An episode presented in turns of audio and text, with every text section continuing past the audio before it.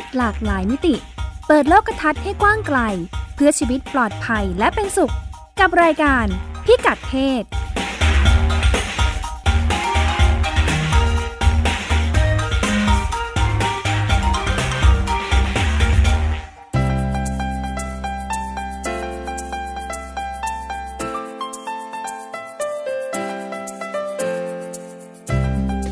ศวันนี้ติดตามเรื่องเพศหลากหลายมิติกับเราได้ที่นี่ ช่วงเช็คอิน กระแสเรียกร้องยุติการเลือกปฏิบัติต่อคนผิวดำในสหรัฐ สู่การตรวจสอบแบบเรียนเพศศึกษาที่ยังซ่อนอคติ ตีตราและลดคุณค่าผู้เรียน Sex Records ติดตามความเคลื่อนไหวเรื่องสิทธิทางเพศล่าสุด แนวทางและมาตรการการป้องกันและเยียวยาเหยื่อวัยเรียน ที่ถูกละเมิดทางเพศโดยผู้ใหญ่ใกล้ตัว กระแสผลักดันสิทธิเท่าเทียมทางเพศมาแรง ทั้งเรื่องการแต่งงาน การแต่งกาย และการเลือกปฏิบัติที่ไม่เป็นธรรม เรื่องเล็กประเด็นใหญ่ บรรณาธิการเว็บไซต์ disable.me ชวนเปิดมุมมองต่อโลกของคนพิการที่มีความหลากหลายทางเพศ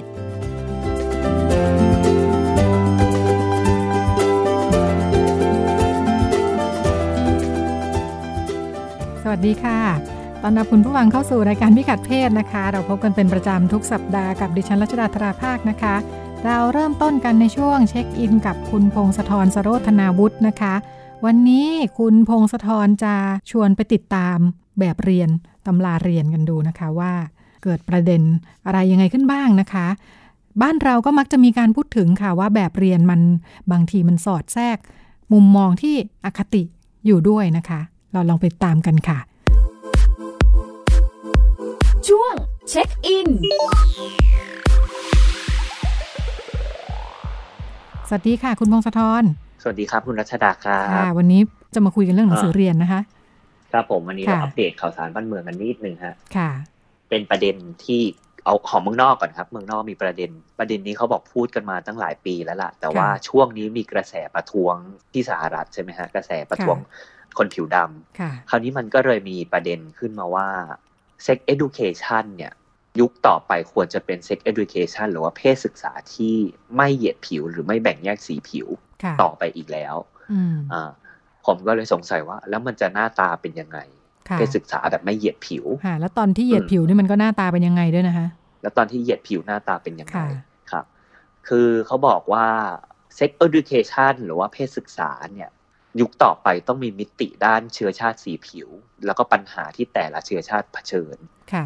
อืม เป็นมิติเพิ่มขึ้นมา เหมือนกับว่าเพศศึกษายุคใหม่ก็ต้องมีมีประเด็นเรื่องความหลากหลายทางเพศใช่ไหมฮะ LGBTQ หลายเพิ่มขึ้นมา แล้วเขาบอกว่ายุคต่อไปก็ต้องแอดประเด็นนี้ขึ้นมาด้วยนะ อืมค่ะ เพราะว่าที่ผ่านมาเนี่ยครับ ความเป็นคนผิวขาวในในภาษาอังกฤษเรียกว่า white supremacy หรือว่าความเหนือกว่าของคนผิวขาวเนี่ย มันเข้าไปอยู่ในทุกมิติของสังคมอเมริกันทั้งหมดเลย ในประวัติศาสตร์ ในสถาบันในความเชื่อในสังคม เพราะฉะนั้นมันจะมีความตีแง่แล้วก็ตั้งแง่กับเด็กผิวดำหรือว่าคนผิวดำค่ะอืมคือเขาบอกว่าในมุมมองเชิงประวัติศาสตร์เดี๋ยวย้อนเล่าย้อนไปก่อนนะฮะ ตั้งแต่ยุคสมัยคาทาแล้วเนี่ยผู้หญิงผิวดำตั้งแต่อดีตนะครับเผชิญกับภาวะความรุนแรงทางเพศที่มาจากการที่ตัวเองเป็นทาสมากกว่าผู้ชายเพราะว่านายทาสบางคนนะครับ ใช้วิธีข่มขืนทาสหญิงของตัวเอง แล้วก็ผลิตลูกซึ่งจะเป็นทาสรุ่นต่อไปเป็นการข่มขืนก็เลยเป็นเรื่องปกติในสมัยนั้น เป็นทั้งการผลิตแรงงานรุ่นต่อไป แล้วก็เป็นเหมือนบทลงโทษสำหรับทาสหญิงด้วยค่ะ ในยุคที่มีการแบ่งแยกสีผิวรุนแรงนะครับ คนผิวดำไปโรงพยาบาลคนผิวขาวไม่ได้ ผู้หญิงผิวดำที่ตั้งครรภ์ไม่พร้อมนะครับ ก็ต้องไปใช้บริการหมอเถื่อนที่ผิดกฎหมาย อ่า แม้กระทั่งว่าเมื่อประมาณ 40-50 ปีที่แล้วมีกฎหมายในสหรัฐที่ว่าอนุญาตให้หมอสามารถทำหมันคนไข้ที่หมอเห็นว่าไม่ควรจะมีลูกนะครับ ได้ คนดำก็จะโดนก่อน ผู้หญิงคนดำก็จะโดนก่อนเลย คือจะโดนตัดมดลูกไปเลย อืม เขาบอกว่าคนแก่ๆทุกวันนี้บางคนก็คือเป็นไม่สามารถมีลูกได้ก็เพราะว่ากฎหมายฉบับนี้จนถึงทุกวันนี้ก็ยังเป็น ค่ะเนี่ยมองว่าไม่รู้สิบอกว่าเออรู้สึกว่าสังคมไทยเราเนี่ยจะเข้าใจเรื่องการแบ่งแยกผิวได้ไม่ชัดเนาะเออเหมือนกับว่าเออเรารู้แหละว่าว่ามันมีมีประเด็นเรื่องการ เหยียดผิวการเลือกปฏิบัติเนาะเออแล้วก็โดยเฉพาะในครับในผมสถานการณ์ล่าสุดเออแต่ว่าเราเนี่ยอืมจะไม่ค่อยไม่ค่อยรู้ถึงเอ่อที่มาแบบนี้เนาะว่าจริง ๆ แล้วมันแทรกอยู่ในครับสังคมว่า ถ้าฟังดูอย่างคุณพงศธรเล่าเนี่ยเหมือนกับว่าอ่าคนที่เรียกว่าได้รับโอกาสทางการศึกษา แล้วก็เข้าไปอยู่ในจุดที่เป็นผู้ให้บริการเนาะเป็นคนครับผิวขาวอ่ารวมทั้งการกำหนดอืมกฎหมายมีบทบาททางสังคมทั้งหมดเลยเนี่ยใช่ ส่วนใหญ่เป็นคนในอดีตผิวที่ผ่าขานวมาอ่าอืมตั้งแต่ในอดีตอ่าทำให้พอต้องมาอยู่รวมกันจริง ๆ เนี่ยอ่าคนผิวดำเวลาจะไปใช้บริการต่างๆ เนี่ยอ่ามันก็จะครับจะอยู่ในชีวิตประจำวันเนาะอืมคือเป็นค่ะชีวิตประจำวันที่เขาต้องเจอทุกวันค่ะ ที่เราก็จะนึกกันในขณะไม่ค่อยที่ออกนี่แหละครับค่ะ ส่วนบ้านเรามันจะเป็นในเชิง body image มากกว่า ค่ะ หรือการอืมเลือกที่จะโจมตีหรือว่าแซวอะไรประมาณเนี้ยคอ่ารับถ้าเวลาเราพูดถึงคนขาวคนดำอะไรอย่างงี้ใช่ไหมอ่าใช่มันจะเป็นอ่าแง่คนมุละมแบเรื่องบความเนาะงามเออมันเทียบกันไม่ได้อ่าค่ะ เทียบกันค่อนข้างยากทีเดีค่ะยวค่ะเขาบอกเนอในสถิติตามจริงเนี่ยครับก็เหมือนกันคนผิวดำเอาจริง ๆ แล้วคนผิวดำมีอัตราการติดเชื้อ HIV ติดเชื้อติดต่อทางเพศสัมพันธ์แล้วที่ที่สูงกว่าค่ะเด็กนักเรียนผิวดำเนี่ยครับมีเพศสัมพันธ์เร็วกว่าเด็กผิวขาว อืม แล้วก็เพศศึกษาที่มักจะได้เรียนอะ มักจะเป็นเพศศึกษาแบบที่สั่งให้ไม่ต้องมีเพศสัมพันธ์ คือยังมีอยู่ในในในประเทศสหรัฐทุกวันนี้ครับ ค่ะ อืม มักจะถูกสั่งแบบนี้อยู่เสมอ แล้วก็มันมีค่านิยมเล็กๆในในกลุ่มผู้หญิงผิวดำเหมือนกันครับค่ะหรือว่ากลุ่มคนผิวดำเหมือนกันว่าถ้าไปทำแท้งมันเนี่ย จะถูกโจมตีว่าเป็นพวกทรยศต่อชาติพันธุ์ตัวเอง อืมอืมค่ะ เป็นประเด็น แล้วก็มีข่าวด้วยว่าคุณหมอที่ทำแท้งเนี่ยครับ ถ้าเป็นคุณหมอผิวดำจะโดนด่าไปอีกว่าเป็นเป็นคำเหยียดผิวอะครับ จะโดนด่าไปอีกว่าเป็นคนผิวดำแล้วยังมาทำแท้งอีกเหรอ อืมค่ะเออถ้าถ้าให้บริการทำแท้งเนี่ยเหรอคะใช่ครับค่ะเธอคือว่ายุคสมัยที่โอบามาเป็นประธานาธิบดีนะครับ กลุ่มต่อต้านค่ะ กลุ่มต่อต้านการทำแท้งที่เป็นคนผิวดำเนะครับ เอาป้ายรูปโอบามามาแปะ แล้วก็บอกว่าทุก 21 นาทีมีว่าที่ผู้นำประเทศผิวดำของเราถูกทำแท้งออกไปค่ะ คือแบบโจมตีกันซึ่งซึ่งหน้าเลยบอกว่าคนทำคนผิวดำห้ามทำแท้งนะ อืมค่ะ เพราะว่าชาติพันธุ์ของเรามีน้อยอยู่แล้ว ค่ะ อ่าแล้วก็เหมือนถูกเลือกปฏิบัติอยู่แล้วประมาณนี้ครับ ทีนี้ในฐานะที่เอ่ออันนี้ข้อข้อมูลจากรีวายนิวครับเป็นเป็นข่าวที่อัปเดตเรื่องอนามัยเจริญพันธุ์แล้วก็สุขภาพทางเพศค่ะเขาก็ยกประเด็นนี้ขึ้นมาพูดเหมือนกัน เขาบอกว่าในวงการเพศศึกษาเราเนี่ย เรามักจะพูดประเด็นเรื่องเพศสภาพ เพศวิถี gender sexuality แล้วพอยุคมีทูเข้ามาเนี่ยอ่ามันก็มีประเด็นเพิ่มเติมอย่างเช่นเรื่อง consent หรือว่าความยินยอม เรื่อง sexual violence หรือว่าความรุนแรงทางเพศเข้ามาด้วยค่ะเขาบอกว่ายุคสมัยที่เปลี่ยนมาเรื่อยๆเนะครับ มันเหมือนกับว่าเราพยายามสร้างวัฒนธรรม แล้วก็สร้างชุดความรู้ชุดใหม่ๆ ให้กับเด็กรุ่นใหม่เท่าทันโลกอะครับ ค่ะ อ่า คือเพศศึกษามันต้องปรับเปลี่ยนมาตลอดเวลาอืมซึ่งคนเขียนคอลัมน์เนี่ยครับค่ะเขาเป็นสมาชิกองค์กร NGO ชื่อหนึ่งชื่อว่า CSAS ย่อมาจาก Sexuality Information and Education Council of United States คือเป็นองค์กรที่ปรับปรุงเรื่องบทเรียนเพศศึกษาเนี่ยครับค่ะเขาบอกว่ายุคต่อไปเนี่ยพอมันพอมีกระแสประท้วงสหรัฐขึ้นมารุนแรงเนี่ยเขาบอกว่า sex education ต้องเป็นเครื่องมือเปลี่ยนแปลงสังคมที่เล่าเรื่องความไม่เท่าเทียมแล้วก็ความอายุติธรรม เช่นเดียวกับเคสคนผิวดำที่ต้องเผชิญความรุนแรงค่ะอ่า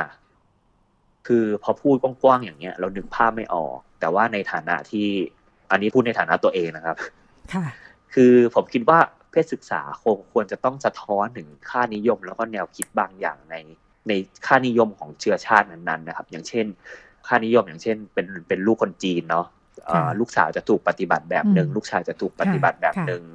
มีความเชื่ออย่างเช่น ลูกเอ่อตายไปแล้วลูกสาวไปส่งพ่อแม่ไม่ได้นะ ผู้ชายต้องเป็นคนถือกระถางทูบผมคิดว่ามันเป็นประเด็นอย่างนี้หรือเปล่าที่เขาพยายามจะพูดถึงอืม คือต้องมีประเด็นค่ะในเชิงเจนเดอร์ หรืออะไรที่มันสะท้อนค่านิยมแบบนั้นของสังคมนะครับ ค่ะอืมม ของไทยเราก็อาจจะพูดในเชิงประเด็นที่เอ่อผู้หญิงถูกมองยังไง หรือว่าผู้ชายถูกมองยังไงในสังคมไทยก็ได้อ่ค่ะนขอนี้งเราคือก็เสนอเนื่องจากเพศศึกษาของเราก็อยู่ระหว่างการปรับปรุงกันเนาะคิดว่าที่ผ่านมาเนี่ยมันอยู่ในมิติของเรื่องสุขภาพ แล้วก็จำกัดอยู่ในเชิงกายภาพค่อนข้างเยอะเนอะใช่อ่าเราครัก็บจะผมพูดถึงการปรับปรุงให้มันเป็นเพศวิถีศึกษาเพื่อให้มันอืมเอ่อครอบคลุมเรื่องวิถีชีวิตเพิ่มขึ้น ซึ่งใช่ก็จะรวมถึงเรื่องสังคมวัฒนธรรม อ่าอย่างที่อืมคุณพงศธรพูดถึงค่ะค่ะคืคือเหมือนแปลว่าต้องแอดเนื้อหาตัวนี้เพิ่มด้วยกันค่ะแล้วก็ในขณะเดียวกันเนี่ยครับเขาบอกว่าต้องไม่ทำให้เด็กที่เรียนแพทยศึกษารู้สึกว่าตัวเองเป็นกลุ่มเสี่ยงค่ะถึงแม้ว่าจะเป็นกลุ่มเสี่ยงจริง ๆ แต่ว่าต้องไม่ให้รู้สึกว่าตัวเอง รู้สึกแย่กับชาติพันธุ์ตัวเองนะครับ ค่ะ อ่า คือเขาบอกว่าเวลาเด็กผิวดำไปเรียนเพศศึกษาทีหนึ่งเขาจะมีความรู้สึกว่าตกลงแล้วครูคนเนี้ยที่มาสอนฉันน่ะ เขาพยายามตัดสินฉันเหรอ และพยายามจะแก้ไขฉันเป็นเปลี่ยนเป็นอะไรเหรอ หรือว่าต้องการที่จะมาช่วยดูแลเทคแคร์ฉันกันแน่ค่ะคือต้องเป็นเพศศึกษาเชิงบวกมาก ๆ ที่ทำให้เด็กไม่รู้สึกลบกับตัวเอง แล้วก็อืมไม่ให้รู้ค่ะสึกว่าตัวเองอะ ตอกย้ำค่านิยมค่านิยมเชิงลบของสังคมด้วยเหมือนกัน ค่ะ อ่า ประมาณนี้ครับ สิ่งที่ต้องเปลี่ยนแปลงที่เขาเสนอขึ้นมา อืม ค่ะอืมค่ะ คือ ฟังแล้วก็เหมือนประเด็นบ้านเราว่าต้องทำให้เด็ก รู้สึกว่าตัวเองไม่ใช่ตัวปัญหาครับ ที่เคยมีการพูดค่ะคุยกันมาก่อน ค่ะ อืมน่าสนใจที่ประเด็นหนึ่งที่เรามักจะพูดเสมอเนาะจริง ๆ ไม่ใช่เฉพาะวิชาเอ่อเพศศึกษา แต่ในในแบบเรียนในหลายครั้งประเด็นที่เราเจอก็คือมันเอ่อมันมีอคติของคนที่เอ่อครับจัดทำแบบเรียน สอดแทรกเข้าไปอืมอยู่เนาะเออแล้วก็ในในใช่ครับสังคมที่เราพูดถึงเรื่องเออสิทธิเรื่องอะไรต่ออะไรมากขึ้นเนี่ยบางครั้งอ่าคุณค่าความเชื่อทัศนคติแบบเดิมเนี่ยมันก็ไม่ค่อยสอดคล้องกับเรื่องสิทธิรวมทั้งเรื่อง การไม่ทำให้ผู้เรียนรู้สึกรู้สึกแย่กับตัวเองนะคะอ่ารู้สึกใช่ค่ะเอออย่างวันก่อนก็มีประเด็นหนังสือเรียนภาษาพาทีของชั้นป .6 ก็ค่ะถูกถูกคนโจมตีเยอะเหมือนกันฮะว่าค่ะเรื่องราวเป็นยังไงดิฉันพลาดไปเรื่องนี้ เป็นประเด็นเชิงเจนเดอร์ครับ เป็นหนังสือค่ะเรียนแบบเรียนภาษาไทยของชั้นป .6 ค่ะแล้วก็เหมือนสตอรี่เรื่องราวในเรื่องนะครับ ก็เล่าถึงครอบครัวหนึ่งแล้วก็ใช้คำโจมตีว่าลูกสาวบ้านนี้เด็กเป็นลูกเป็นเด็กใจแตกนะ ก็เลยจุดค่ะสุดท้ายก็เลยไปท้องไม่มีพ่อ ชอบไปเที่ยวกับเพื่อนผู้ชายอะไรประมาณนี้ในขณะที่น้องสองคนประพฤติตัวอยู่ในโอวาทเลยเรียนจบประมาณนี้ครับ คนก็คนออกมาโจมตีว่า ยุคสมัยนี้ยังมีพล็อดแบบนี้อยู่อีกเหรอ อืมค่ะอ่า ยังมีการตีตราแล้วก็ใช้ค่านิยมแบบนี้สอนหนังสือ ซึ่งเป็นหนังสือเรียนภาษาไทยด้วย แบบนี้อยู่อีกเหรอค่ะประมาณเนี้ยค่ะครับ ค่ะ คุณพงศธรได้ได้ดูหนังสือเล่มนี้ไหมคะอ่าได้ดูคร่าวๆผ่านๆครับผมค่ะเอ่อคือเริ่มเริ่มสงสัยว่าอยากเห็นว่ามันเชื่อมโยงกับวิชาภาษาไทยยังไง คือฝึกการอ่านอะไรอย่างนี้ไหมคือน่าจะเป็นฝึกการอ่านแล้วก็ค่ะฝึกแบบค่ะน่าจะเป็นฝึกฝึกจับใจความอ่าเรื่องประมาณเนี้ยค่ะครับค่ะ แต่ว่าประเด็นที่ออกมาค่ะคนก็แบบแห่เข้าไปคอมเมนต์ว่าผู้ปกครองรู้หรือเปล่าว่าลูกลูกตัวเองเรียนอะไรอยู่ประมาณเนี้ยครับค่ะน่าสนใจแล้วแล้วมีมีผลเอ่อมีการตอบรับจากเอ่อหน่วยงานรับผิดชอบอะไรบ้างไหมคะจากที่ติดตามอ่ายังไม่เห็นชัดเจนแต่ว่าค่ะเอ่อนักวิชาการทั้งหลายออกมาพูดแล้วครับว่าค่ะไม่เหมาะสม แล้วก็เป็นค่านิยมผิดๆที่ยังดูเหยียดเพศอยู่อืมเหยียดเพศแล้วก็เป็นค่านิยมที่เราไม่ควรจะเอาไปบอกเด็กแล้ว ในยุคนี้ ค่ะอืมอ่าขยายความนิดไหมคะคุณพงศธรมันสะท้อนการเหยียดเพศยังไงนะคะ มันให้ภาพว่าถ้าใจแตกไม่ตั้งใจเรียนหนังสือ มีมีคำว่าอะไรใจอย่างเงี้ยแตกอยู่ในนั้นเลยใช่ไหมใช่มีมีคำว่าอ่าใจแตกค่ะไม่ตั้งใจเรียน แล้วก็ค่ะเอาแต่ไปเที่ยวกับเพื่อนผู้ชายสุดท้ายจะมีจุดจบแบบนู้นแบบนี้อะไรประมาณเนี้ยครับ ค่ะค่ะ อืมอืมค่ะก็ก็สวนทางกับแนวทางการทำงาน ที่เราพยายามทำกันอยู่เหมือนกันเนาะเอออย่างด้านหนึ่งที่เป็นใช่เป็นประเด็นใหญ่ที่ที่ขับเคลื่อนกันก็เรื่องพระราชบัญญัติการป้องกันและแก้ไขปัญหาการตั้งครรภ์ในวัยรุ่นเนาะซึ่งด้านหนึ่งเนี่ยก็ก็ใช้ทัศนคติต่อวัยรุ่นที่อืมต่างออกไปจากสิ่งที่พูดถึงในแบบเรียนเมื่อสักครู่เยอะทีเดียวใช่ครัอ่าบแล้วก็เป็นเป็นเป็นเรื่องสำคัญที่คนทำงานรู้ว่าต้องทำความเข้าใจกันเยอะ แล้วก็พยายามจะปรับมุมมองอย่างที่คุณพงศธรพูดเมื่อสักครู่นะคะว่า การที่เด็กสักคนหนึ่งจะเกิดปัญหาอะไรขนาดนี้เนี่ยถ้ามองว่าเด็กเป็นตัวที่สร้างปัญหาเนี่ยมันจะแก้ปัญหาไม่ได้อ่าเราก็พยายามครับอ่าโดยคนทำงานเองกระทรวงอะไรต่างๆเนี่ยอ่าหน่วยงานต่างๆ ก็พยายามจะขยับมุมมองของสังคมมาอยู่ว่าเอ๊ะแล้วเราจะทำสภาพแวดล้อมที่มันเอื้อให้เด็กเขามีชีวิตที่ดีมีพฤติกรรมที่ดีได้ยังไง อ่าอันนั้นเป็นครับสิ่งที่อืมที่จะนำไปสู่การแก้ปัญหา แล้วก็ทำอะไรสักอย่างในฐานะใช่ครับ คนที่รับผิดชอบแล้วก็สังคมอืมโดยรวมเนาะแทนที่จะบอกซึ่งว่าเด็กแย่แล้วมันก็จะจบไม่รู้จะไปไงต่อใช่ค่ะ ซึ่งเวลาเราพูดในสังคมไทยเราค่ะก็จะเห็นภาพเป็นอย่างนี้ใช่ไหมฮะแต่สหรัฐมันจะมีเรื่องเชื้อชาติด้วยเพราะว่ามันมีความซัแตบกซ้ต่างอนหลากหลายของเออคนเยอะมากซับซับซ้ซ้ออนนเข้าไปมีกลุ่มอีกเนละอะตินค่ะที่ยังไม่ได้พูดถึงอีกด้วยฮะกค่ะลุ่มคนละตินค่ะคนอเมริกากลางที่เข้ามาทำงานในสหรัฐ มันค่ะก็จะวุ่นวายเยอะกว่าบ้านเราเยอะทีเดียอืวม น่าสนใจนะคะ ไว้อาจจะลองติดตามมามาพูดคุยให้ฟังในแง่มุมที่หลากหลายเนาะหลายเรื่องหลายเรื่องเราเราเห็นแต่เป็นข่าวแต่เราจะไม่เห็นในรายละเอียดแบบนี้ว่าในชีวิตประจำวันในการสิ่งที่มันสอดแทรกอยู่ แล้วก็การเลือกปฏิบัติเนี่ยมันเกิดขึ้น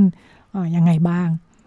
ค่ะผมค่ะ ก็อาจจะได้คุณพงศธรอาจจะได้ติดตามมาพูดคุยให้ฟังกันนะคะ ขอบคุณมากค่ะ คุณพงศธรครับค่ะ เราไปกันต่อในช่วง Sex Record ค่ะ ช่วง Sex Recordในช่วงเซ็กเลคคอร์ดนะคะ ก็เป็นความต่อเนื่องแบบไม่ประจำนะคะ ที่เราจะลองรวบรวมมาในช่วง สักสัปดาห์สองสัปดาห์นะคะ ว่ามีข่าวคราวความเคลื่อนไหวอะไรกันบ้าง ในช่วง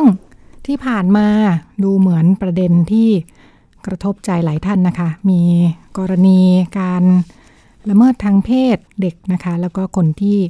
ลงมือกระทำมักจะเป็นคนใกล้ตัวนะคะ เป็นคนในครอบครัวบ้าง ในชุมชนบ้างครูบ้าง จริง ๆ แล้วเหมือนมีข่าวค่อนข้างเยอะนะคะ ช่วงนี้หลายท่านตั้งข้อสังเกตว่าเอ๊ะทำไมเยอะจัง แต่ว่าถ้าสำหรับคนทำงานในพื้นที่นะคะ ที่ผ่านมาเรามีการพูดคุยในรายการของเรากับคนที่ทำงานเรียกว่ายังไงเป็นฟรอนต์ไลน์นะคะด่านหน้าเนี่ยไม่ว่าจะเป็น ทางโรงพยาบาลทางเจ้าหน้าที่กระทรวงการพัฒนาสังคมต่างๆนะคะเราพบว่ามีกรณีอย่างนี้เกิดขึ้นเป็นประจำนะคะ ในพื้นที่เนี่ยไม่ว่าจะเป็นข่าวหรือไม่เป็นข่าวเนี่ยเกิดขึ้นบ่อยมาก รวมทั้งอย่างในประเด็นเรื่องกฎหมายพรบการป้องกันและแก้ไขปัญหาการตั้งครรภ์ในวัยรุ่นนะคะ พูดถึงกันมาตลอดค่ะว่าหลายกรณีเนี่ยเวลาเราพบเหตุว่าวัยรุ่นท้องเนี่ยนะคะ จริง ๆ แล้ว เราคิดทันทีว่าเขาท้องด้วยกันเองท้องกับแฟนกับเพื่อนหรือเปล่านะคะ จริงๆแล้วเนี่ย หลายกรณีเป็นการที่เด็กถูกละเมิดทางเพศนี่แหละ แล้วก็พอเป็นเหตุที่เกิดขึ้นในครอบครัวนะคะทำให้เด็กก็จะไม่กล้าพูด ไม่กล้าบอกคนอื่นนะคะ หรือว่าอาจจะถูกคมคู่คนที่เป็นผู้ใหญ่ที่อยู่ใกล้ตัวเนี่ยก็มักจะมีมีอำนาจเยอะกว่านะคะการที่เด็กจะไปบอกใครเนี่ยไม่กล้าบอก อืมทำให้พอ พอตั้งท้องแล้วก็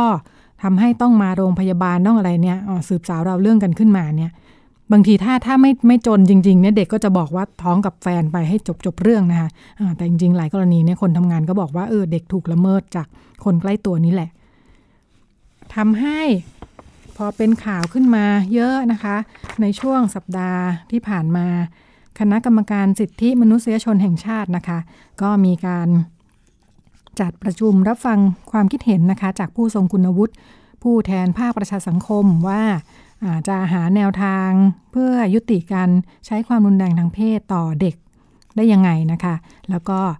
คุยกันเนี่ยเพื่อจะจัดทำข้อเสนอแนะมาตรการ แล้วก็แนวทางในการส่งเสริม แล้วก็คุ้มครองสิทธิมนุษยชนให้เป็นระบบมากขึ้นนะคะ จะได้เสนอไปที่รัฐบาลหรือว่าหน่วยงานผู้ที่มีส่วนเกี่ยวข้องนะคะ ในการประชุมในช่วงปลายปลายสัปดาห์นี้เองนะคะ ก็มีมีนอกจากกรรมการสิทธิมนุษยชนแล้วเนี่ยผู้ที่เข้าร่วมประชุมก็เป็นคนที่มีประสบการณ์ทำงานคุ้มครองเด็กนะคะ มีป้ามนทิชานานครนะคะ คุณสุนีชัยรสคุณเจษดาแต้สมบัติ อันนี้จากมูลนิธิเครือข่ายเพื่อนกระเทยเพื่อสิทธิมนุษยชนนะคะ คุณแสงจันเมธาตระกูล จาก p a t to Health ซึ่งทำงานเรื่อง e-learning นะคะก็ใกล้ชิดอยู่กับครูนักเรียนนะคะ ประเด็นที่คุยกันเป็นเรื่อง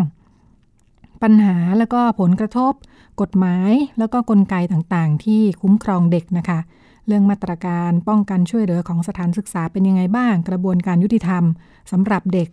มาตรการและแนวทางฟื้นฟูเยียวยา บทบาทและหน้าที่ของสื่อมวลชนในการนำเสนอข่าวนะคะ ก็คุยกันหลายประเด็นที่ประชุมคุยกันว่าปัญหาการใช้ความรุนแรงต่อเด็ก สำหรับในส่วนของในสถานศึกษาในโรงเรียนนะคะ ที่เกิดกรณีขึ้นเรื่อยๆ เหมือนกันนะคะ ก็พบว่า การที่ครูแล้วก็บุคลากรทางการศึกษา มีการละเมิดทางเพศนักเรียนเนี่ยนะคะ ก็สะท้อนชัดเจนว่าคนที่กระทำเนี่ยนะคะขาดความตระหนักเรื่องสิทธิเด็กนะคะ แล้วก็เป็นการสร้างวัฒนธรรม แล้วก็ตอกย้ำเรื่องการใช้อำนาจของครูต่อเด็กด้วยนะคะ ที่เห็นได้ชัดอีกเรื่องก็คือ ไม่มีระบบการคุ้มครองเด็กที่เป็นธรรมแล้วก็มีประสิทธิภาพพอในระดับโรงเรียนนะคะ ตั้งแต่ในระดับโรงเรียนเลยทำให้เรื่องมันหลายครั้งมันเกิดขึ้นนานแล้วนะคะกว่าจะเป็นเรื่องเป็นราวกันขึ้นมา การล่วงละเมิดนักเรียนเนี่ยคนที่ทำงานคุยกันนะคะ บอกว่าหลายกรณีมันมักจะเกิดกับเด็กที่ไม่ได้พักอาศัยกับพ่อแม่นะคะ แล้วก็ถ้าเกิดในต่างจังหวัดเนี่ยปัญหาที่ ติดพันตามกันมาเนี่ยก็คือเรื่องของอิทธิพลท้องถิ่นนะคะ ที่เราเคยคุยกันไปว่า ในหลายกรณีคุณครูเนี่ยก็เป็นผู้ที่เป็นที่นับหน้าถือตานะคะ แล้วก็มีรู้จักมีเครือข่ายทางสังคมกับคนที่มีมีบทบาทมีอิทธิพลในท้องถิ่นที่ว่าเนี่ยนะคะแล้วก็ทำให้เรื่องเนี่ยมันก็จะไปจบที่การไกลเกลี่ยหรือว่าจ่ายเงินนะคะเพื่อจะให้ไม่มีการดำเนินคดีกับกับคนที่ทำความผิด ทั้งทั้งที่ คนที่ทำงานด้านสิทธิเด็กนะคะ บอกว่าฐานความผิดแบบนี้เนี่ยอยอมความกันไม่ได้นะคะ แล้วก็คุยกันต่อว่าไม่ใช่แค่เรื่องครูละเมิดนักเรียนนะคะ ปัญหาเรื่องคนในครอบครัวละเมิดเด็กในบ้านก็เยอะด้วย ก็คุยกันว่าสิ่งที่จำเป็นจะต้องทำหลังจากนี้นะคะ คือจะต้องสร้างกลไกการคุ้มครองเด็กที่มีประสิทธิภาพเพิ่มขึ้นนะคะ แล้วก็คงจะต้องให้หลายฝ่ายเข้ามามีส่วนร่วมด้วย ทั้งผู้ปกครองชุมชนนะคะ รวมทั้งเยาวชนเองต้องอช่วยกันตรวจสอบ แล้วก็ป้องกันการกระทำที่ไม่เหมาะสม แล้วก็ที่ต้องทำกันหนักอาจจะเป็นเรื่องของการส่งเสริมความรู้ความเข้าใจ แล้วก็สร้างวัฒนธรรมเรื่องการเคารพสิทธิมนุษยชนนะคะให้กับทุกคนนะคะ ทั้งบุคลากรการศึกษานักเรียนพ่อแม่ผู้ปกครอง แล้วก็ประชาชนทั่วไปด้วย คุณอ้วนนะคะอาริวันจตุทองอกรรมการสิทธิมนุษยชนนะคะ บอกว่าอีกปัญหาหนึ่งนะคะ พอเกิดเรื่องแล้วเนี่ยผู้เสียหายซึ่งเป็นเด็กเนี่ยนะคะมักจะไม่กล้า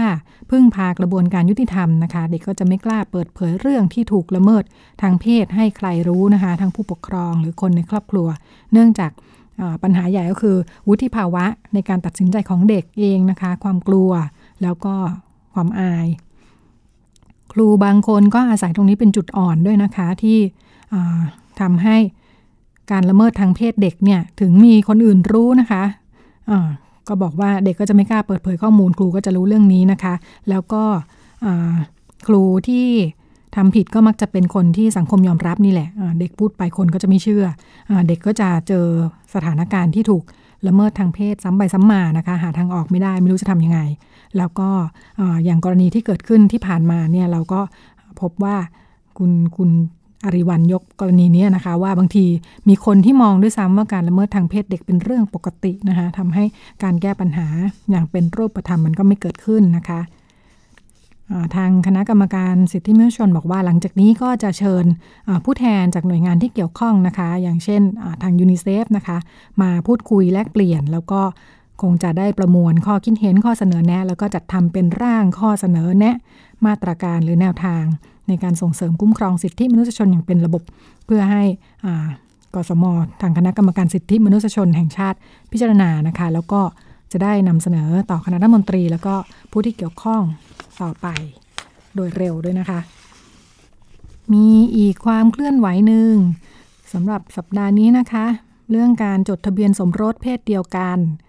มูลนิธิเพื่อสิทธิและความเป็นธรรมทางเพศนะคะฟอร์โซจีนะคะร่วมกับองค์กรเครือข่าย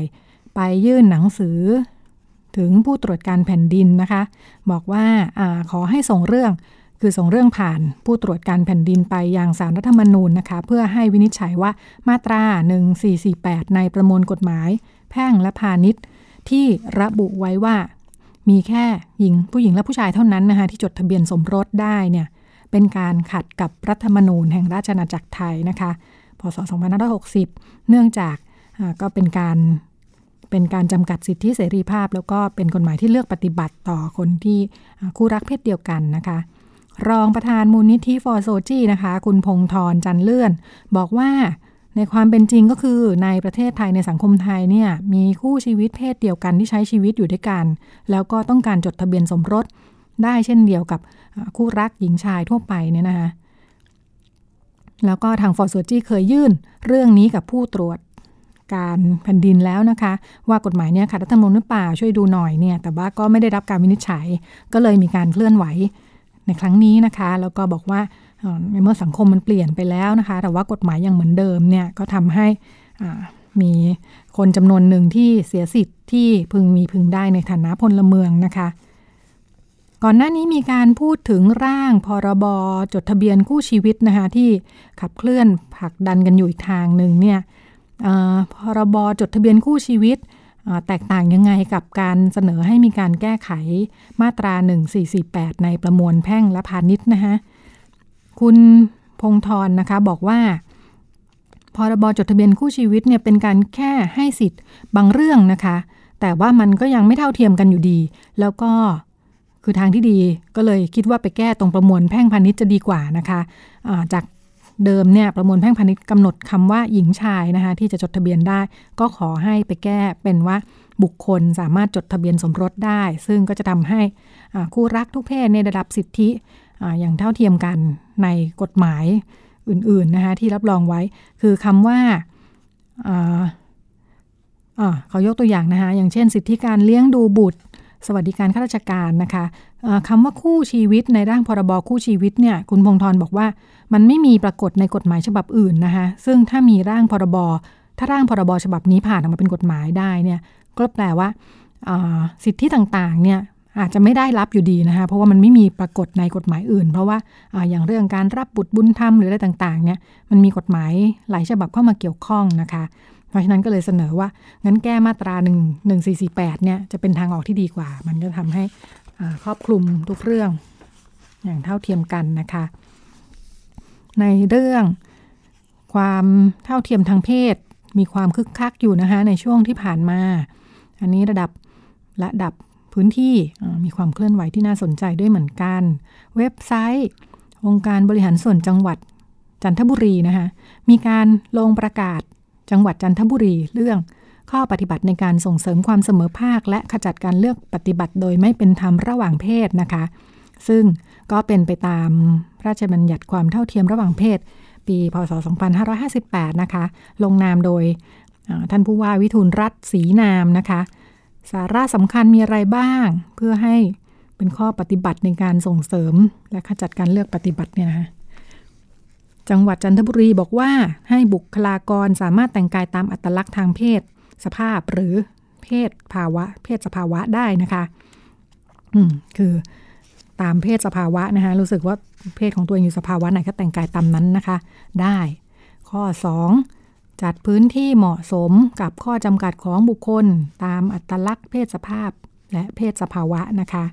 ข้อ 3 บอกว่าการประกาศรับสมัครงาน การกำหนดคุณสมบัติผู้สมัครงานเนี่ย ต้องไม่ระบุเพศนะคะ ต้องไม่ระบุเพศ ให้ให้ความสำคัญกำหนดคุณสมบัติ เฉพาะเรื่องวุฒิการศึกษาหรือความสามารถเท่านั้นนะคะ แล้วก็ข้อ 4 บอกว่าต้องเสริมความรู้ความเข้าใจ แก่บุคลากรด้วยนะคะ เพื่อให้มีการใช้คำที่เหมาะสม เพื่อไม่ให้เกิดการตีตราเสียดสีลดทอนคุณค่า แล้วก็แสดงอคติต่อคนเพศใดเพศหนึ่งนะคะ ซึ่งเป็นการไม่เคารพสิทธิและเสรีภาพของบุคคลนะคะ แล้วก็จะส่งเสริมให้มีการสรรหาคณะกรรมการ หรือผู้ดำรงตำแหน่งต่างๆ ในทุกระดับในหน่วยงานนะคะ ให้มีบุคคลทุกเพศนะคะ แล้วก็ข้อ 6 คืออป้องกันและแก้ไขปัญหาการล่วงละเมิด หรือคุกคามทางเพศในที่ทำงานด้วยนะคะ โดยการส่งเสริมความรู้และความเข้าใจเกี่ยวกับพฤติกรรมการล่วงละเมิด หรือคุกคามทางเพศ โดยจัดทำแนวปฏิบัติเพื่อป้องกันและแก้ไขปัญหาให้ชัดเจนนะคะน่าสนใจนะคะตัวพรบนี้ก็บังคับใช้ในระดับประเทศนะคะ แต่การที่จังหวัดจังหวัดโดยท่านผู้ว่ามีการออกประกาศ เฉพาะชัดเจนแบบนี้ก็ทำให้แนวปฏิบัติก็ดูชัดเจนเป็นรูปธรรมมากขึ้นนะคะโดยเฉพาะระบุไว้เลยว่าสำหรับในหน่วยงานหน่วยราชการในระดับจังหวัด ทุกแห่งนะคะ ก็จะได้ยึดเป็นแนวทางปฏิบัติกันต่อไป ดูเป็นสมรภูมิอยู่นะคะะเรื่องของเสื้อผ้าเครื่องแต่งกายการปฏิบัติทางเพศนะคะ มีอีกความเคลื่อนไหวหนึ่งทนายความผู้หญิงเนี่ยยังต้องสวมกระโปรงกันอยู่นะคะ สมาคมนักกฎหมายสิทธิมนุษยชนนะคะ เมื่อสัปดาห์ที่ผ่านมาก็เลย มีการรวบรวมรายชื่อทนายความ 126 คนนะคะเขาบอกว่าตามพระราชบัญญัติทนายความปี 2528 เนี่ยรวบรวมเกิน 100รายชื่อเนี่ยก็สามารถ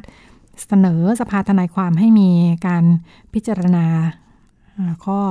ขัดแย้งบางอย่างได้นะคะ ทางสมาคมเขาก็ยื่นรวบรวมชื่อเพื่อยื่นสภาทนายความว่าขอให้พิจารณาแก้ข้อบังคับ สภาทนายความว่าด้วยมารยาท ทนายความปีพศ 2529 มาตรา 20 นะคะ ซึ่งพูดถึงอะไร มาตรา 20 พูดถึงการกำหนดมารยาทในการแต่งกายของทนายความนะคะออยากให้มีการพิจารณาว่าทนายความไทยเนี่ยควรจะแต่งกายได้ตามเพศสภาพนะคะ ภายใต้ความสุภาพมาตรฐานสากลโดยไม่ถูกจำกัดด้วยกรอบหญิงชายนะคะ มีข้อความ ที่ทางสมาคมนักกฎหมายสิทธิมนุษยชน เสนอให้มีการใช้นะคะ ว่าอยากให้มีการกำหนดในลักษณะที่ว่าทนายความแต่งกายตามแบบสากลนิยม หรือ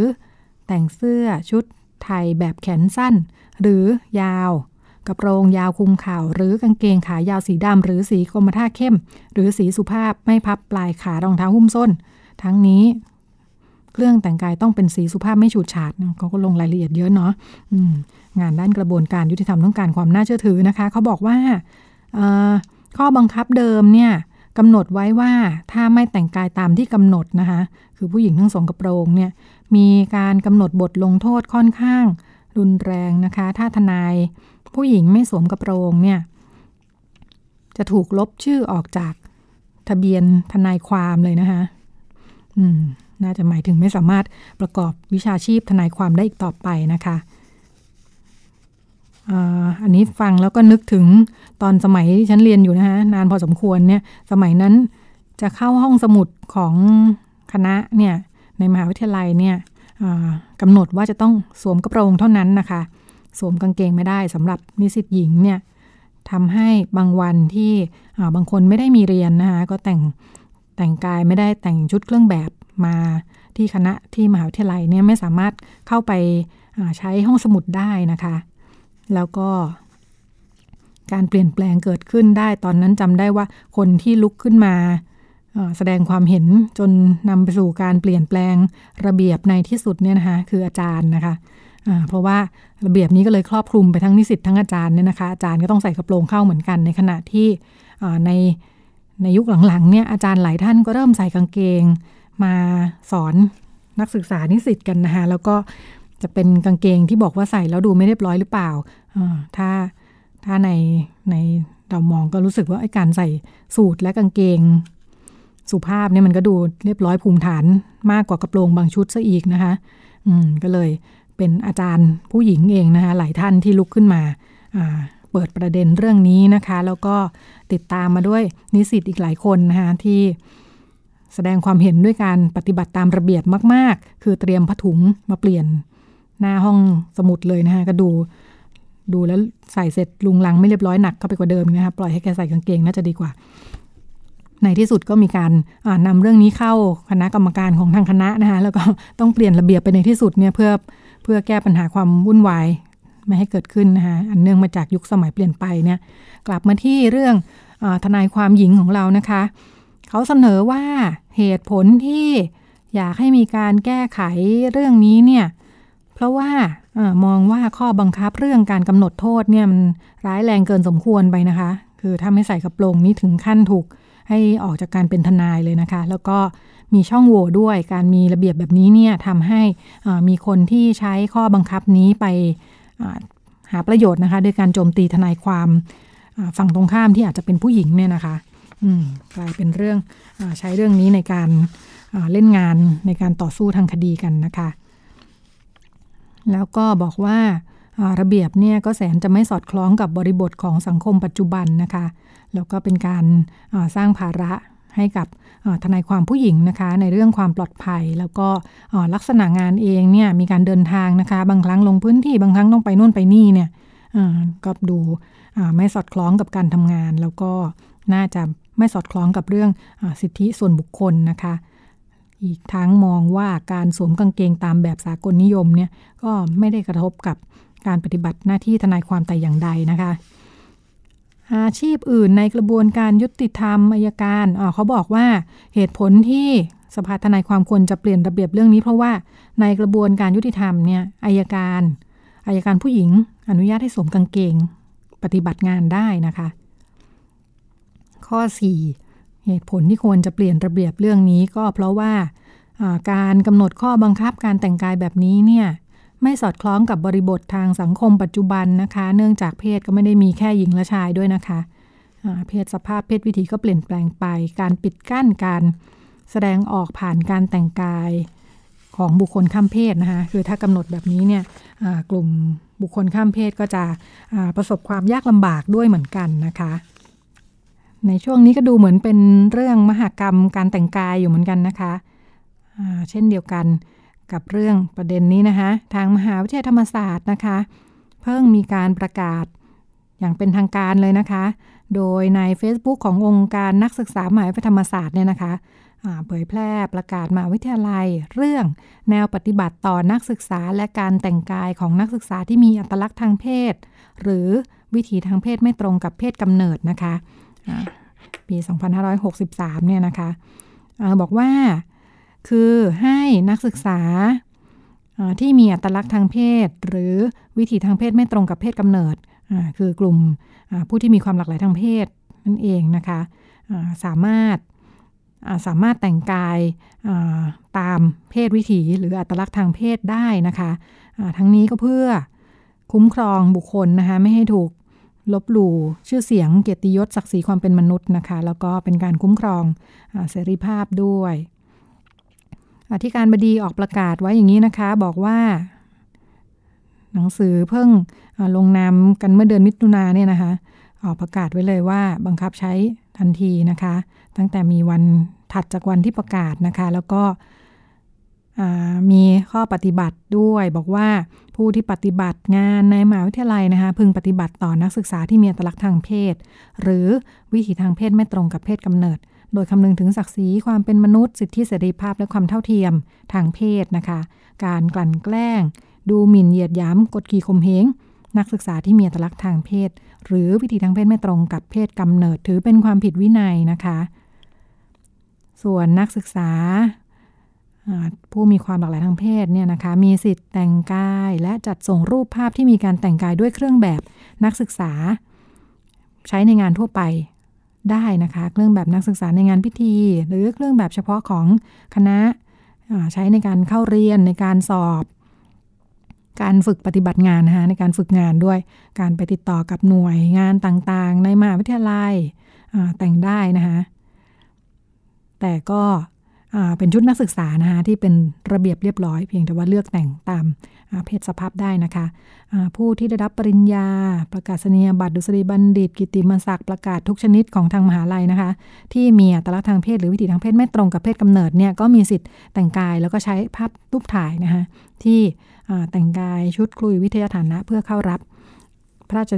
พระราชทานปริญญาบัตรตามเพศวิถีได้ด้วยเหมือนกันนะคะำหนดด้วยว่าห้ามไม่ให้หน่วยงาน ส่วนงานภายใน ส่วนงานห้ามออกประกาศที่เลือกปฏิบัติโดยไม่เป็นธรรมต่อนักศึกษานะคะ อย่าออกประกาศอื่นที่ขัดกับฉบับนี้นะคะ อืมให้รองอธิการรับผิดชอบ อันนี้ก็เป็นเรื่องของอการปฏิบัติให้เป็นไปตามข้อกำหนดนะคะ ประกาศฉบับนี้ลงนามเมื่อวันที่ 8 มิถุนายนที่ผ่านมานี้เอง โดยอธิการบดีมหาวิทยาลัยธรรมศาสตร์นะคะรองศาสตราจารย์เกษณี วิทูลชาติ ก็ทางมหาวิทยาลัยธรรมศาสตร์ที่เราเคยพูดคุยกันไปนะคะ มีการจัดตั้งคณะทำงานที่มีตัวแทนอาจารย์หลายท่านนะคะ ที่เข้าไปดูแลเรื่องอสิทธิแล้วก็ความเป็นธรรมทางเพศนะคะ ทั้งสำหรับนักศึกษาแล้วก็บุคลากรก็ทำให้มีการ อันนี้อาจจะเป็นส่วนหนึ่งขององานที่มีคณะกรรมการชุดนี้คอยดูแลนะคะ ว่ามีเรื่องไหนบ้างที่น่าจะนำเสนอ ซึ่งเรื่องการแต่งกายของนักศึกษาเนี่ยเท่าที่เราพูดคุยกันมาก็เป็นประเด็นหนึ่งที่มีการร้องเรียนเข้าไปในคณะกรรมการวินิจฉัยการเลือกปฏิบัติตามพรบความเสมอภาคทางเพศเยอะเลยนะคะ ว่าขอให้มีการแต่งกายตามเพศสภาพได้ ก็เป็นดูเหมือนการแต่งแต่งกายตามเพศสภาพนี่ก็จะเป็นอีกสมรภูมิหนึ่งนะคะ จากที่ข่าวในช่วงที่ผ่านมานี่ไปปรากฏในหลายที่เลยนะคะทั้งระดับจังหวัดในสภาทนายความในระดับสถานศึกษามหาวิทยาลัยนะคะก็เป็นเรื่องราวที่นำมาฝากกันในช่วง Sex Record แล้วก็เดี๋ยวเราไปกันต่อในช่วงถัดไปค่ะ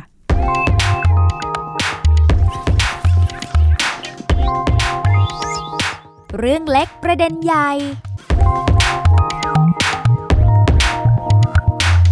ในช่วงเรื่องเล็กประเด็นใหญ่นะคะ เราก็คุยกันมาต่อเนื่องหลายสัปดาห์นะคะ เรื่องความพิการ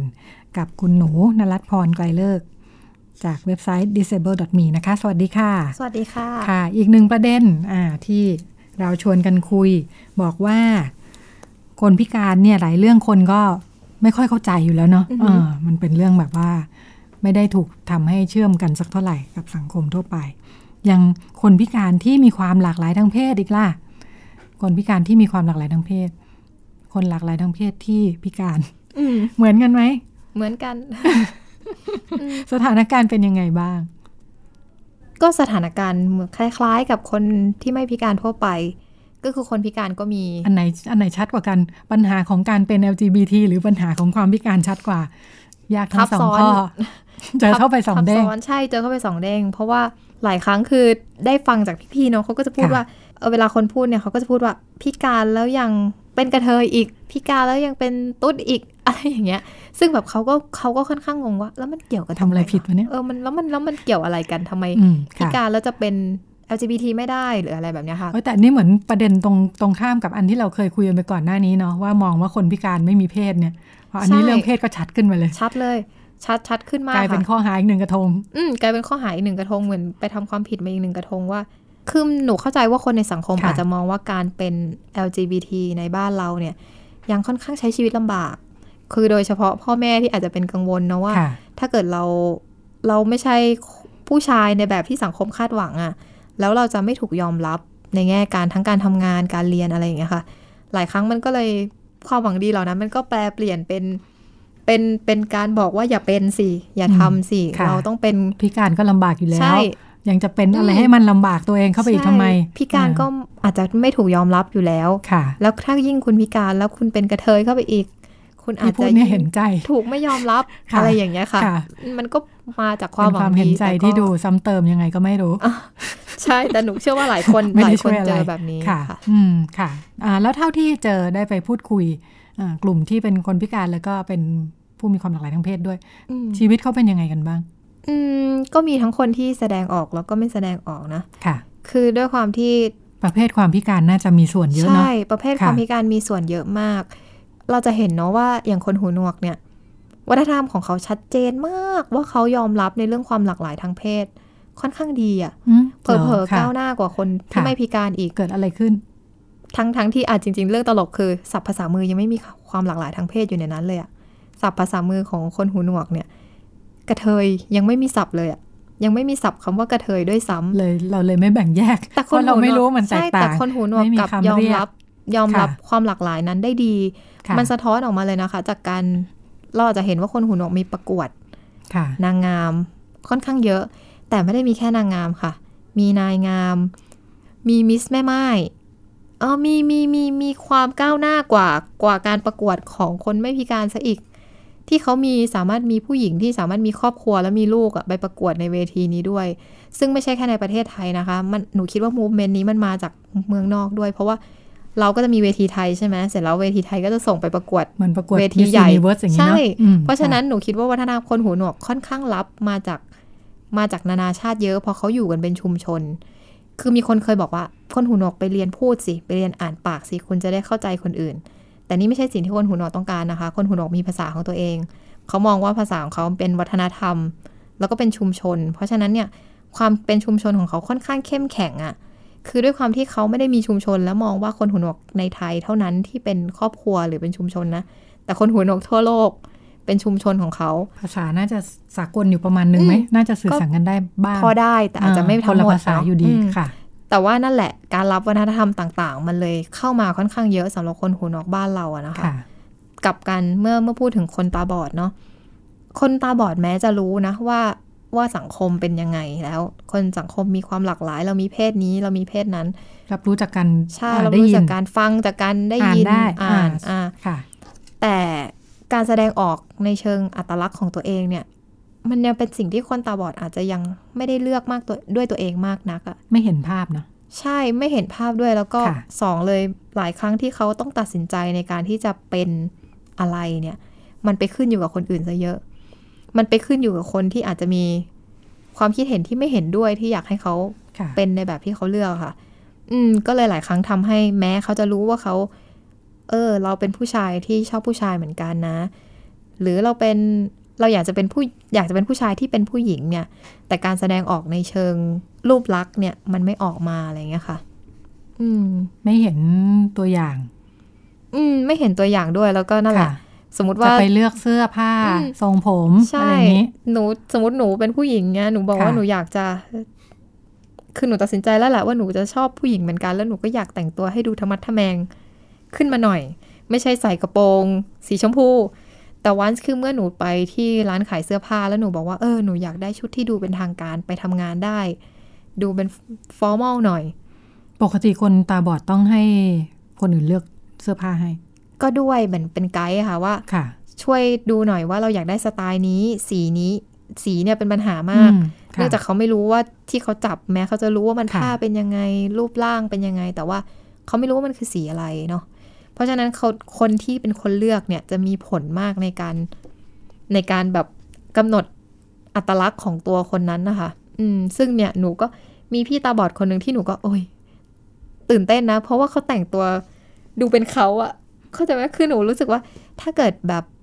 คนที่ไปซื้อเสื้อผ้าในร้านหลากหลาย แล้วคนเลือกให้แม่งเปลี่ยนทุกวันเลยเราไม่มีทางหรอกที่เราจะได้เสื้อผ้าสไตล์เดิมมาใส่ในทุกๆวันน่ะ แต่พี่คนนี้ใส่เสื้อผ้าสไตล์เดิม แต่งหน้าตามเทรนด์คือแต่งหน้าด้วยสีสันที่ตอนนี้กำลังมาแรงอะแล้วหนูก็สงสัยทำได้มากว่ายังไงเอ้ยทำได้ยังไง พี่สามารถกำหนดอัตลักษณ์ของตัวเองในเรื่องนี้ได้ยังไงในเมื่อพี่มองไม่เห็นด้วยซ้ำว่าลิปสติกที่ทาอยู่อะอืมมันเป็นสีอะไรค่ะ แล้วก็คำตอบของเขาก็คือการที่เขาบอกว่า พี่ดู YouTube พี่ดูสิ beauty blogger คนนี้กำลังมาแนะนำเครื่องสำอางชิ้นนี้ แล้วพี่ก็ไปถามเพื่อนว่าสีผิวของ beauty blogger คนนี้ใกล้เคียงกับเราไหม ถ้าใกล้เคียงปุ๊บนะเขาใช้อะไรแล้วสวยพี่ไปซื้อตามหมดเลย บอกเบอร์ไหน ใช่ลิปบอกสเบอติร์ไหนเบอร์ฉันนี้พุ่งซื้อเลยเบอร์นี้อะไรอย่างเงี้ยค่ะ ซึ่งซึ่งอันเนี้ยเป็นเป็นวิธีการของเขาแล้วหนูก็ถามค่ะว่าอ้าวแล้วลิปสติกอะมันก็เหมือนเหมือนกันทุกแท่งอะ รู้ได้ยังไงวะว่า แท่งเนี้ยเป็นสีนี้ วันนี้ฉันอยากทาสีส้มแต่ฉันค่ะไปหยิบสีชมพูอ่าอะไรเงี้ยเขาก็บอกว่าแบบเราจะเหมือนแบบซื้อโดยไม่ซ้ำ ไม่ซ้ำแพคเกจจิ้งอะอ่าอะค่ะให้จับเพื่อจับดูแล้วสามารถรู้แบบว่าอันนี้สีไหนที่ซื้อมาใช่หรือแบบว่าค่ะวิธีการทาหนักเบาเขาก็บอกว่าจะให้ BA ลองให้ก่อนค่ะว่าถ้ารุ่นนี้ทาประมาณนี้นะ น้ำหนักมือประมาณนี้อะไรอย่างเงี้ยโอ้มันซับซ้อนหนูสว่านุกมากเลยอะสนุกสนุกจริงเออค่ะ เป็นวิธีที่ต้องใช้เฉพาะมากเนาะอืมต้องใช้เฉพาะเขาก็จะมากหาวิธีการใช้ชีวิตของตัวเอง ใช่หนูว่าค่ะถ้าเป็นคนที่สามารถกำหนดค่ะได้ถึงขั้นเนี้ยนะคะหนูคิดว่าการแสดงอัตลักษณ์ทางเพศไม่ใช่เรื่องที่ยาก ค่ะอืมในแง่ว่าถ้าเกิดเขาสามารถแบบ manage ชีวิตตัวเอง ไม่ได้มีใครมาตัดสินใจแทนว่าเธอควรแต่งตัวแบบนั้น เธอควรแต่งหน้าแบบนี้เนี่ย หนูคิดว่าในกลุ่มเนี้ยอาจจะก้าวพ้นการถูกครอบงำโดยโดยคนใกล้ชิดไปแล้ว แต่โอเค การตีตาของสังคมก็อาจจะยังอยู่ในในแง่นี้นะคะ ค่ะค่ะอ่าถ้าพูดแบบนี้หมายถึงว่าในกลุ่มตาบอดเนี่ยเราจะไม่ค่อยเห็นการแต่งตัวที่ดูแบบว่า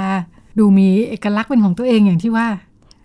มีบางคนนะ มีบางคนเออที่หนูน้อก็ยใช่ไหมเออก็น้อยพอพูดขึ้นมาเลยรู้สึกว่าเออเราก็ไม่ค่อยได้สังเกต ก็น้อยค่ะก็แต่งตัวเรียบๆจนเราไม่ได้สังเกตนั่นแหละเรียบๆเออสีสีเรียบๆอาจจะค่ะปลอดภัยที่สุดในการซื้อหนูค่ะคิดว่าเออสมมุติว่าหนูไปบอก ว่าหนูอยากได้ชุดสีชมพูอะค่ะ ชมพูมันหลายเฉดมากเลยอะเออคือมันอาจจะเป็นเฉดที่เราใส่แล้วเราแบบรู้สึกว่าไม่มั่นใจก็ได้ เพราะฉะนั้นค่ะแบบหนูคิดว่าคนตาบอดหลายคนก็ play safe ในการแบบว่าค่ะซื้อเสื้อผ้าเช่นแบบสีกลม สีดำสีขาวอะไรเงี้ยก็ค่ะพื้นๆไปก็พื้นๆจริงๆเราก็ใส่อย่างนั้นกันนะเออทำให้เออหมายถึงจะเอาหมายถึงง่ายเราเขาว่าเออ ค่ะไม่ได้ใช้ไม่ได้ไม่ได้ใช้โอกาสที่มีนะมองเห็นก็ยังเลือกแบบนี้เลยก็ยังเลือกแบบนี้ใช่ค่ะ คุณหนูเล่าถึงเคสของคุณเชอรี่อืมเออที่สะท้อนอะไรเยอะเกี่ยวกับเรื่องความพิการแล้วก็ค่ะเรื่องเพศ เป็นยังไงบ้างเคสคุณเชอรี่ เราไม่ได้ติดตามเป็นพิเศษ อืมจริง ๆ หนูอะเห็นพี่เชอรี่ครั้งแรกค่ะก็ในสารคดีอะค่ะ คือค่ะที่ไปถ่ายชีวิตของพี่เชอรี่เนาะอาจจะเล่านิดนึงเพราะว่าเผื่อคนฟังไม่เคยดูเนาะก็ค่ะ พี่เชอรี่อะค่ะ เขาเป็นผู้ชายที่แปลงตัวเองมาเป็นผู้หญิง อืม ก็คือเป็นกระเทยเนาะแล้วก็เขาก็มีเขาเรียกว่าอะไรกิจวัตรประจำวันในการขายของที่ระลึกอะค่ะที่พัทยา แล้วก็ในสารคดีเนี่ยก็ถ่ายให้เห็นว่าตอนกลางวันเขาก็ทำงานขายของขายพวกพวกกุญแจเปลือกหอยอะไรอย่างเงี้ยคุณเจลลี่ขงคือฝากใช้วิวแชร์ใช้เนอะวิวแชร์ค่ะค่ะใช่ แล้วก็ขายของฝากอะไรอย่างเงี้ยเนาะแล้วก็มีคนซื้อเขามากมาย ไม่รู้เพราะอะไรแหละ คนซื้อก็อาจจะเพราะว่า อยากจะช่วยเชอรี่หรืออยากได้ของ อันนี้ก็แล้วแต่คน แล้วก็พอตอนกลางคืนเชอรี่ก็ไปเที่ยว ไปเที่ยวกินเหล้าแล้วก็มีการไปซื้อบริการไปมีหนุ่มๆมานั่งด้วยอะไรอย่างเงี้ย ในภาพของสารคดีก็ฉายเห็นในฉากนั้นเนาะแล้วก็ถ้าจะพูดถึงปัญหาของเชอรี่ เชอรี่เขาเล่าว่าตัวเองเนี่ยมีความพิการ ซึ่งมองเห็นได้เด่นชัดมากด้วยด้วยกล้ามเนื้อที่มันรีบ แล้วก็ต้องนั่งวีลแชร์เนี่ย นั่นทำให้ครอบครัวเป็นกังวลมากเลยเวลาตอนที่เชอรี่ แสดงอาการว่าเชอรี่จะไม่ได้เป็นผู้ชายในแบบที่สังคมคาดหวังอะไรแบบนี้ค่ะ แล้วเชอรี่ก็ถูกกดทับมากมายจากการบอกว่า เอ้ย ร่างกายเป็นแบบนี้แล้วยังจะเป็นกระเทยอีก อันนั้นหนูหนูว่ามันมันสะท้อนได้ดีเลยนะว่า ว่าการเป็นทั้งคนพิการแล้วก็การเป็นการมีทั้งความหลากหลายทางเพศด้วยมันมันทำให้คุณถูกสังคมกดทับยังไงบ้างค่ะ รวมถึงปฏิกิริยาหลังจากนั้นนะหนูเห็น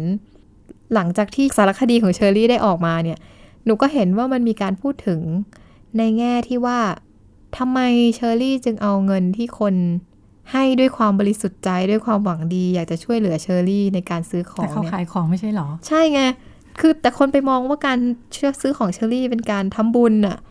อืม ซึ่งมันเลี่ยงไม่ได้เลยในสังคมนี้อะเนาะว่าว่าเวลาคุณซื้อของพิการคุณไม่ได้คาดหวังว่าของเขาจะมีคุณภาพมากนักหรอก แต่คุณอยากจะช่วยเหลือเนาะช่วยเหลือ อยากจะช่วยเหลือแหละทำความดีบุญอ่าอืม ซึ่งเป็นเคสเดียวกันกับเชอรี่ค่ะ ที่คนมีความคาดหวังว่าเชอรี่จะต้องเอาเงินจำนวนเนี้ยไปทำสิ่งทำดีบุๆญเหรอเอาไปใช้ชีวิตในแบบที่พัฒนาชีวิตตัวเองให้ก้าวหน้าอะไรแบบเนี้ยคนมีความคาดหวังแบบนั้น แต่พอเชอรี่ในสารคดีไม่ได้ทำในแบบที่คนเขาคาดหวังกันเชอรี่เอาไปกินเหล้าเที่ยวกลางคืนเชอรี่เอาไปจ้าเที่ยวกลางคืนจ้าก็ทำไมอะก็เขาก็เปรี้ยวซ่าจะตายเออ แต่คนก็มองว่าเขาไม่ควร เพราะฉะนั้นมันก็เลยมีคอมเมนต์เช่นแบบว่า ให้เงินไป แทนที่จะเอาไปทำดี